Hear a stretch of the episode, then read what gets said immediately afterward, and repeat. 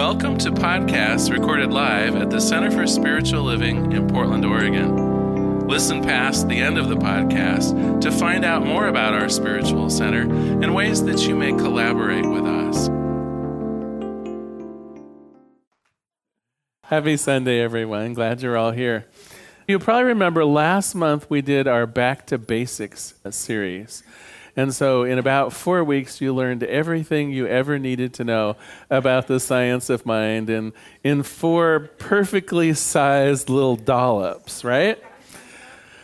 Well, now you're experts, and so it's time to move on to the more advanced stuff. This month, I'm focusing in really on not the basics of science of mind, but more the intermediate course. We're using Mindy Audlin's book, What If It All Goes Right? And she starts off right where Marilyn Sprague and I left off last week with talking about the divine creative process. In fact, let me read to you her opening lines from this chapter called What If. She says, There are two words that hold within them the power to create and the power to destroy. They are two of the most powerful words in our language. We use them every single day. The words are what if our success or our failure depends on how we make use of the power of these two little words. To understand why these words are powerful, we begin by looking at how the world evolved into what it is today. Look around your home, your office, your community. Look around your world. From your computer to your cell phone to your hybrid automobile and your bottle of water, right down to the book that's being held in these hands, everything that has been created begins with a thought. Thoughts elicit feelings, the feelings inspire us to take action, and actions determine our reality. Typically, we then point to this reality as the basis for our next cycle of thoughts. Sounds pretty familiar, doesn't it? In fact, for those of you who like uh, visual aids, I did a little diagram here. Now, you'll remember last month we talked about the science of mind symbol and how it was a reflection of the divine creative process. Ernest Holmes, though, really only captured the first three pieces of this. So, minor recap here. We have our thoughts and beliefs.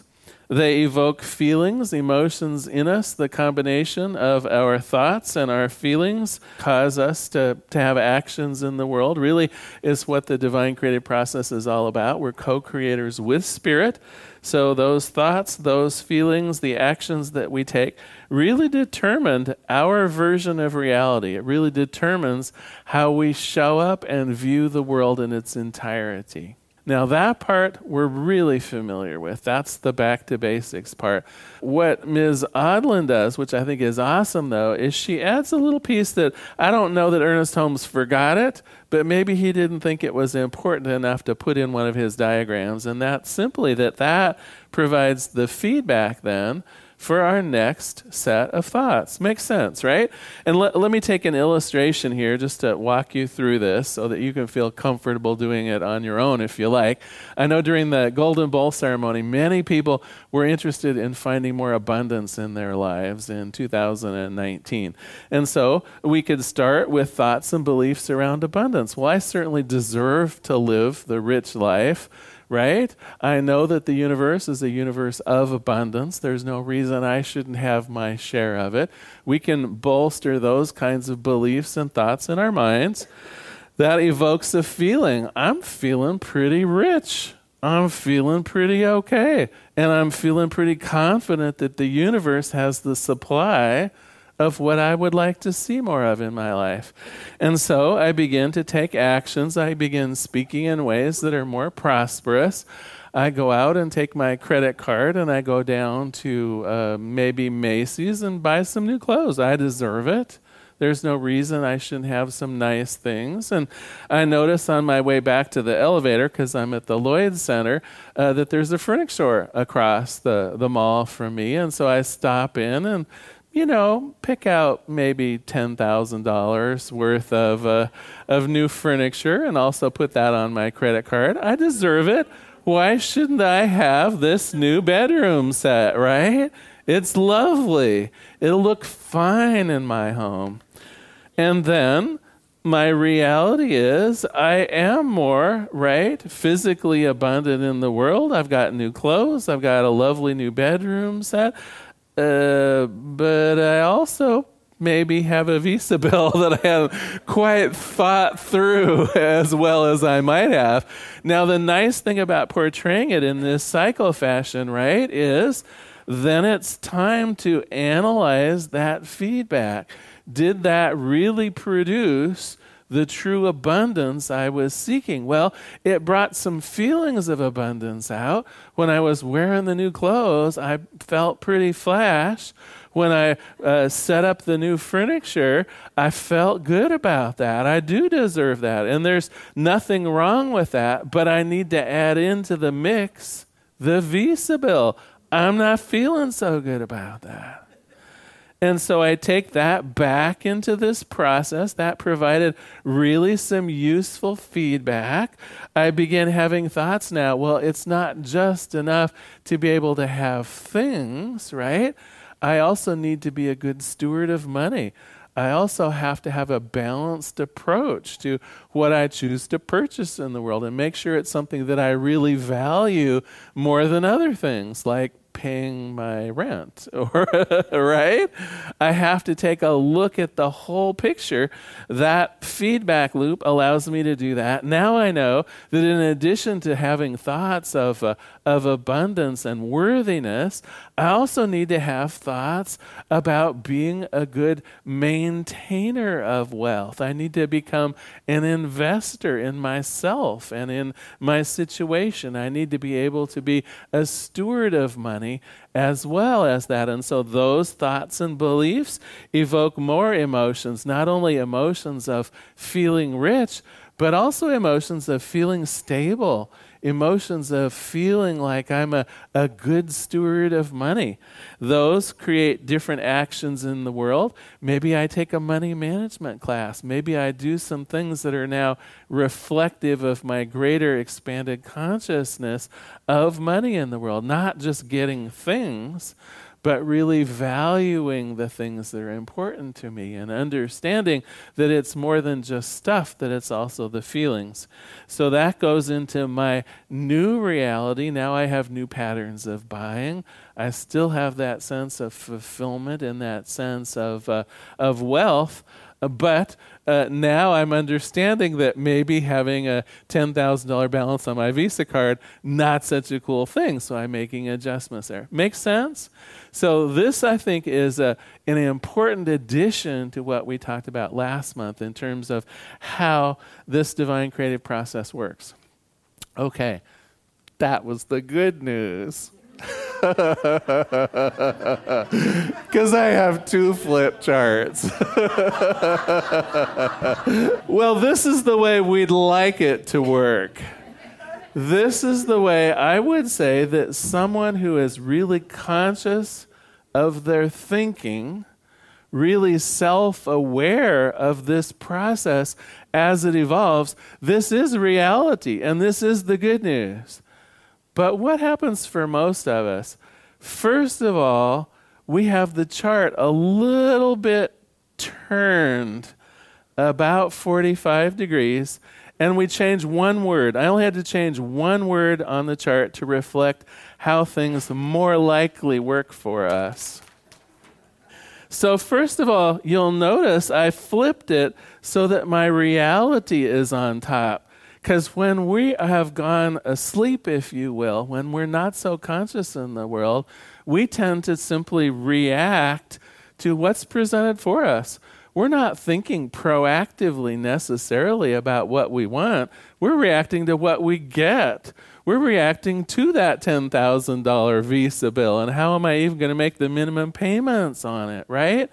So we start with what we perceive as our reality in the world, and that, if we're not self aware, is simply a reinforcement of what we already thought and we believed. Here's a $10,000 Visa bill. I have no idea how I'm going to pay for it. I'm terrible with money. What a fool I was to buy this new suit. I don't really deserve it. I can't pay for it. Who do I think I am? Suddenly, those are the thoughts I'm having. They evoke feelings of what? Worthlessness. They evoke feelings of poverty. They evoke feelings of there's not enough for me, probably not for anybody. And then I take actions. Probably not good actions, right? Probably knee jerk reactions. I start thinking that my life can only be successful if I cut coupons and go to the thrift stores because that's all I deserve. And that determines my reality. It's the same chart, people. and I know that you know that. But think about the one word that's different on these two charts, because C- there is one word that's different. Here, we used my reality to reinforce what I already thought was true. And that typically is our unconscious reaction when things happen. We look for our own opinion in what happened right? Don't we? And sometimes someone, in fact, someone close to us might even point out, where did you get that out of that? Something will happen, we'll reach a conclusion, and someone right there in the room with us will say, Larry, where did how did A plus B equal F? It's like, no. But we will focus on reinforcing something we already believe. The one word that's different is instead of reinforcing, it's just providing feedback to us. And if we are self aware, we can do something extraordinary right in this little segment here. But it's time for our joke. So, a pair of statisticians were traveling in an airline from Los Angeles to New York. About an hour into the flight, the pilot announced that they'd lost an engine. Not to worry, she said, there are three left However, instead of five hours, it's going to take seven hours to get to New York. A little bit later, she announced that a second engine had failed. Still had two left, but it's going to take 10 hours to get to New York. Somewhat later, the pilot came on again on the intercom. She apologized. The third engine had died. Never fear, she announced. This plane is so sophisticated it can fly on a single engine but you guessed it, it's now going to take 18 hours before we get to New York. Well, at this point, one statistician turned to the other and said, Gosh, I hope we don't lose that last engine.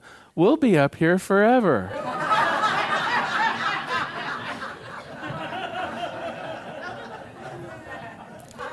that is exactly the kind of faulty thinking that's going on here when we allow the outsides of our lives to dictate what we believe about the world and ourselves, we come to all kinds of crazy, crazy conclusions. And I have uh, one more way of looking at this chart that's helpful. And she calls it the what if method. She says this cycle we can use the what if scenario in this feedback when we're purposeful, when we're awake about what's going on. We can use what if as a way to refine this idea of feedback. And she says, we typically do this anyway. If you think about it right now, we spend a good part of our day imagining what might happen if. Now, sometimes it's a negative cycle, isn't it? Sometimes we, if you will, worry a bit. What if this happened? How would I cope if I lost my job? What if they raise the rent in my apartment? What am I'm going to do if uh, if I don't get that promotion? What am I going to do if I haven't figured yet how to make the minimum payments on that 10,000 furniture bill that I did, right? We will tend to catastrophize a bit. And that's when in this feedback loop we anticipate things getting worse. Now, the trouble with this, as you can see, is that this cycle will tend to devolve, it will tend to descend. And, uh, and of course, I don't know that we purposefully worry, do we? Now, that, now, think about that for a minute. Do we ever actually think, I'm going to spend a few moments conjuring up the worst possible picture of what could happen to me financially. I don't think we normally do that as an exercise that we're embarking upon, but I will tell you that kind of thinking, that kind of worry can be endemic. That kind of worry can cycle through our minds. And so the first part of becoming awake is to stop it, is to say, now, wait a minute, wait a minute. I don't need to make this into a catastrophe. You know, I, I did a, a, sermon not unlike this a couple years ago where we were talking about possibility thinking. And, uh, and afterwards, someone, a very bright person, came up to me afterwards and said, Well, Larry, I'm not thinking about the worst possible outcome. I'm just being realistic. Shouldn't I have plans for when things go wrong? Shouldn't I have puzzled through in my mind the worst thing that can happen so that I'm prepared for it. That's not negative thinking. That's just being prepared. And you know what? If you use this chart, that person is right. If you believe that your world dictates your future, then you are actually right. The trouble with this, though, is you're saying that my reality in the future is not likely to get any better. Now, I ask you, is that being even thinking or is that pessimistic? I think it's pessimistic. Now, the person who was talking to me said, No, this is just reality. I need to be concerned with the way things are. And I'm here to tell you that is actually pessimism because it's assuming that things will never get better. It's assuming that yesterday and all of its problems may even become magnified and I will have to cope with them. So we don't want to get involved in those kind of what if scenarios when we're using this chart. Instead, the idea is what if it all goes right? What if everything in my life that I desire, that I'm hopeful for, that I'm planning on, right? Because we know if this feeds into this process of creating our experience of the world, do we deserve anything less than using the positive, the upcycle of this? And it isn't Pollyanna ish, it's actually how things do improve if you look at anything on the planet that has gone through a cycle of improvement, this is how it happened. It had an initial result. The initial result provided feedback. People took the good part of the feedback and enhanced it and put it back into the cycle of life again. To do anything less than that is actually to be reducing your joy on the planet purposefully. You're giving me that deer in the headlights look.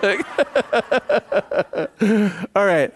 So the rallying cry here is what if it all goes well? What if I get the raise? What if I'm able to come up with 20 new ideas that will make me money? What if I'm so talented people will seek me out to collaborate with me? What if I get so good at this that I become world renowned and, and actually people seek me out as a coach? This is not being a Pollyanna. This is how any good change has ever happened in the world. And this is what I want for all of you so desperately. This is what I want for all of you to see your world in its richest richest possibilities. So, how do we get there? It's really as simple as putting a little bit of awareness right here. The rest of this cycle is the divine creative process. It just does its thing. You don't have to worry about it. But where you do need to actually focus your best conscious thought is what if things would go better? What would that look like? How would I feel about it? What actions would I take best on it? And you don't even have to make huge leaps forward either. We know that a lot of progress in the world happens a little bit at a time, a few steps forward and then uh, uh, maybe a little bit of a plateau and then a few steps more forward. That can be us ever moving forward in love, in relationships, in joy, in peace, in the good lives that we deserve. Now, there's no shortcut here. It requires us to do some mental work. When we go unconscious, it turns into the other chart and we tend to spiral down. We tend to use the evidence that surrounds us of not enough or lack as a reflection of who we are. Our thoughts start devolving, and before you know it, we're feeling poor and lonely and helpless. It's the way the down cycle works. Instead, we need to rise to the occasion and say, That's not the truth of me. Just because I see it out there does not mean I have to accept it in here. And I can ask some pertinent, uplifting what if questions as I formulate this next route through the cycle. What if my life is fabulous? What if I get that promotion? What if everyone that I used to view as my enemy or someone that I have trouble with, what if they simply turned around? What if I started reacting to them more positively? What if I became a better worker? What if I went back to school and became better trained? There are a million, million, million what ifs that pertain to you specifically.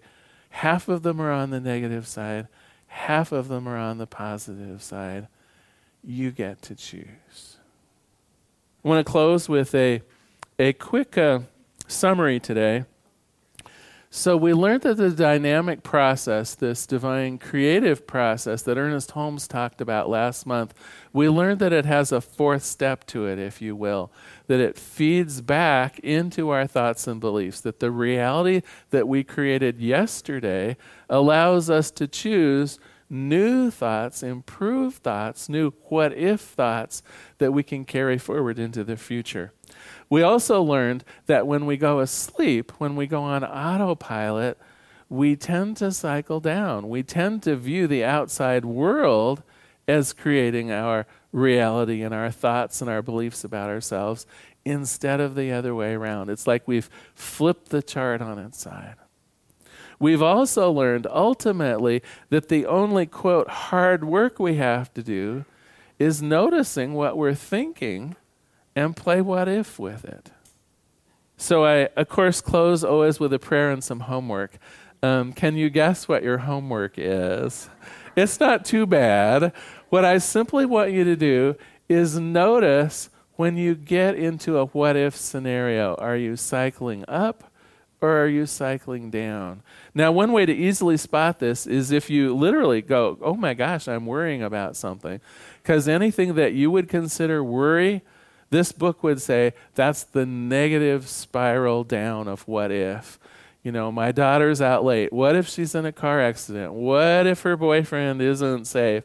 What if, you know, the road was icy and, right? So right from the get-go, that would you would want to flag that. Okay, that was a negative cycle. That was a down cycle. And then I simply want you to notice how often you get in an up cycle. How often do you just say do you say to yourself, "Oh my gosh, uh, you know my uh, my parents are coming to visit. Uh, what if it's like the nicest visit ever?" What if they decide to, you know, take us out to dinner? And what if we talk about some old times that were so precious and beautiful to us? I just want you to notice how often you do the up cycle. And then next week, we're going to compare some notes.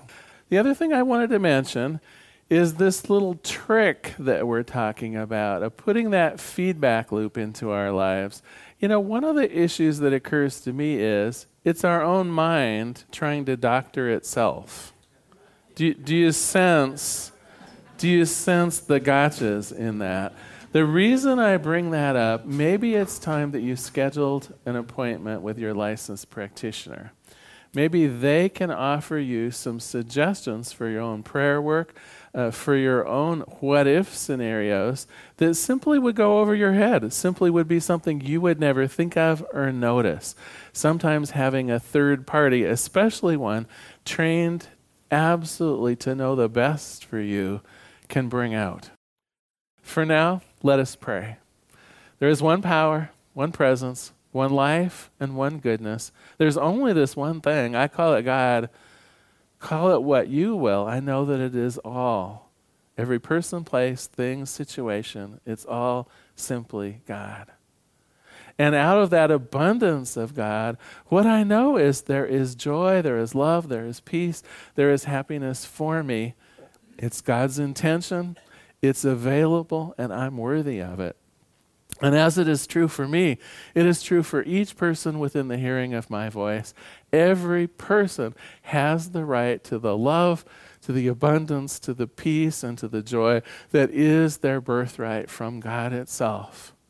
And I know that there's a willingness on behalf of everyone here to begin noticing their thinking, to begin asking more positive what if scenarios, to notice literally in our daily lives that it is our thinking that creates our reality.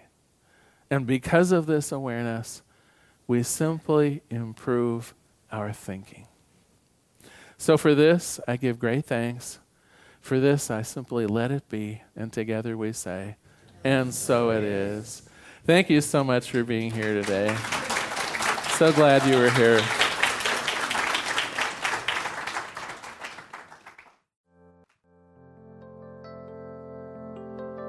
We hope you enjoyed today's podcast. If you happen to be in the Portland, Oregon area, we'd love to have you visit in person. The Portland Center for Spiritual Living is located at 6211 Northeast Martin Luther King Jr. Boulevard. We have inspirational services at 9 and 11 a.m. every Sunday. Our mission is to open hearts, ignite minds, and to make a difference. If you'd like to support our center and its podcasts, you can donate online at www.pcsl.us slash donate. Our website is also the place to learn more about what's going on at the center or to contact us. Allow us to become part of your extended community. Wherever you are on your spiritual journey, you are most welcome at the Center for Spiritual Living.